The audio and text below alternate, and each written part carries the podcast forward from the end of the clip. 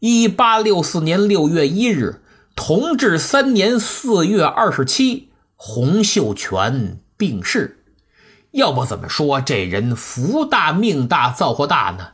享受了个够，挥霍了个够，眼看要算总账了，嘿，人家上天堂了，善终，否则被逮着，最轻也得凌迟。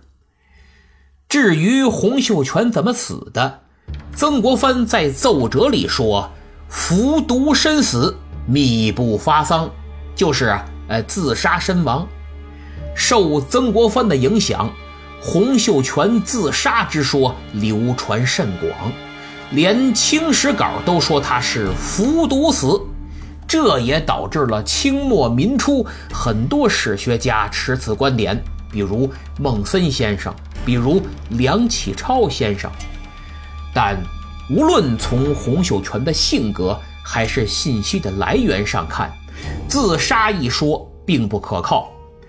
因为所有关于洪秀全自杀的信息均来自清廷，源头就是曾国藩的奏折，所以很可能是为了表湘军之功，他故意编造。洪秀全之死，我觉得厦门大学王明乾老师的结论更靠谱。他在《太平天国的权力结构和农村政治》一书中写道。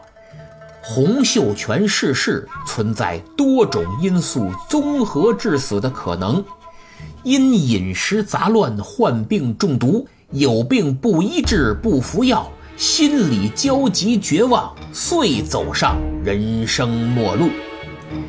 之前呢我讲过，天王后妃众多呀，长期纵欲过度，对身体危害极大，他饮食也不科学不合理。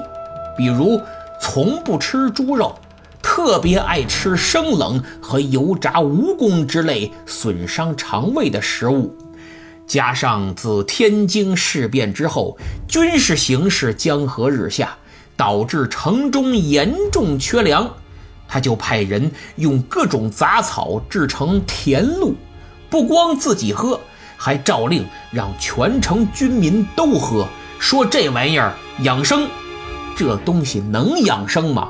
只能造成病变、慢性中毒，身体越来越不行。而且洪秀全还不看病、不吃药，哎，邪教都这样，不让去医院，小病拖成大病，最后要了命。当天津形势危如累卵，洪秀全连着急带上火，导致身上所有的病急剧恶化。正如没被篡改的李秀成自述原稿里说：“此人之病不食药方，任病任好，不好亦不服药也，因病而亡。”等于和后来袁世凯突然病故有些相似。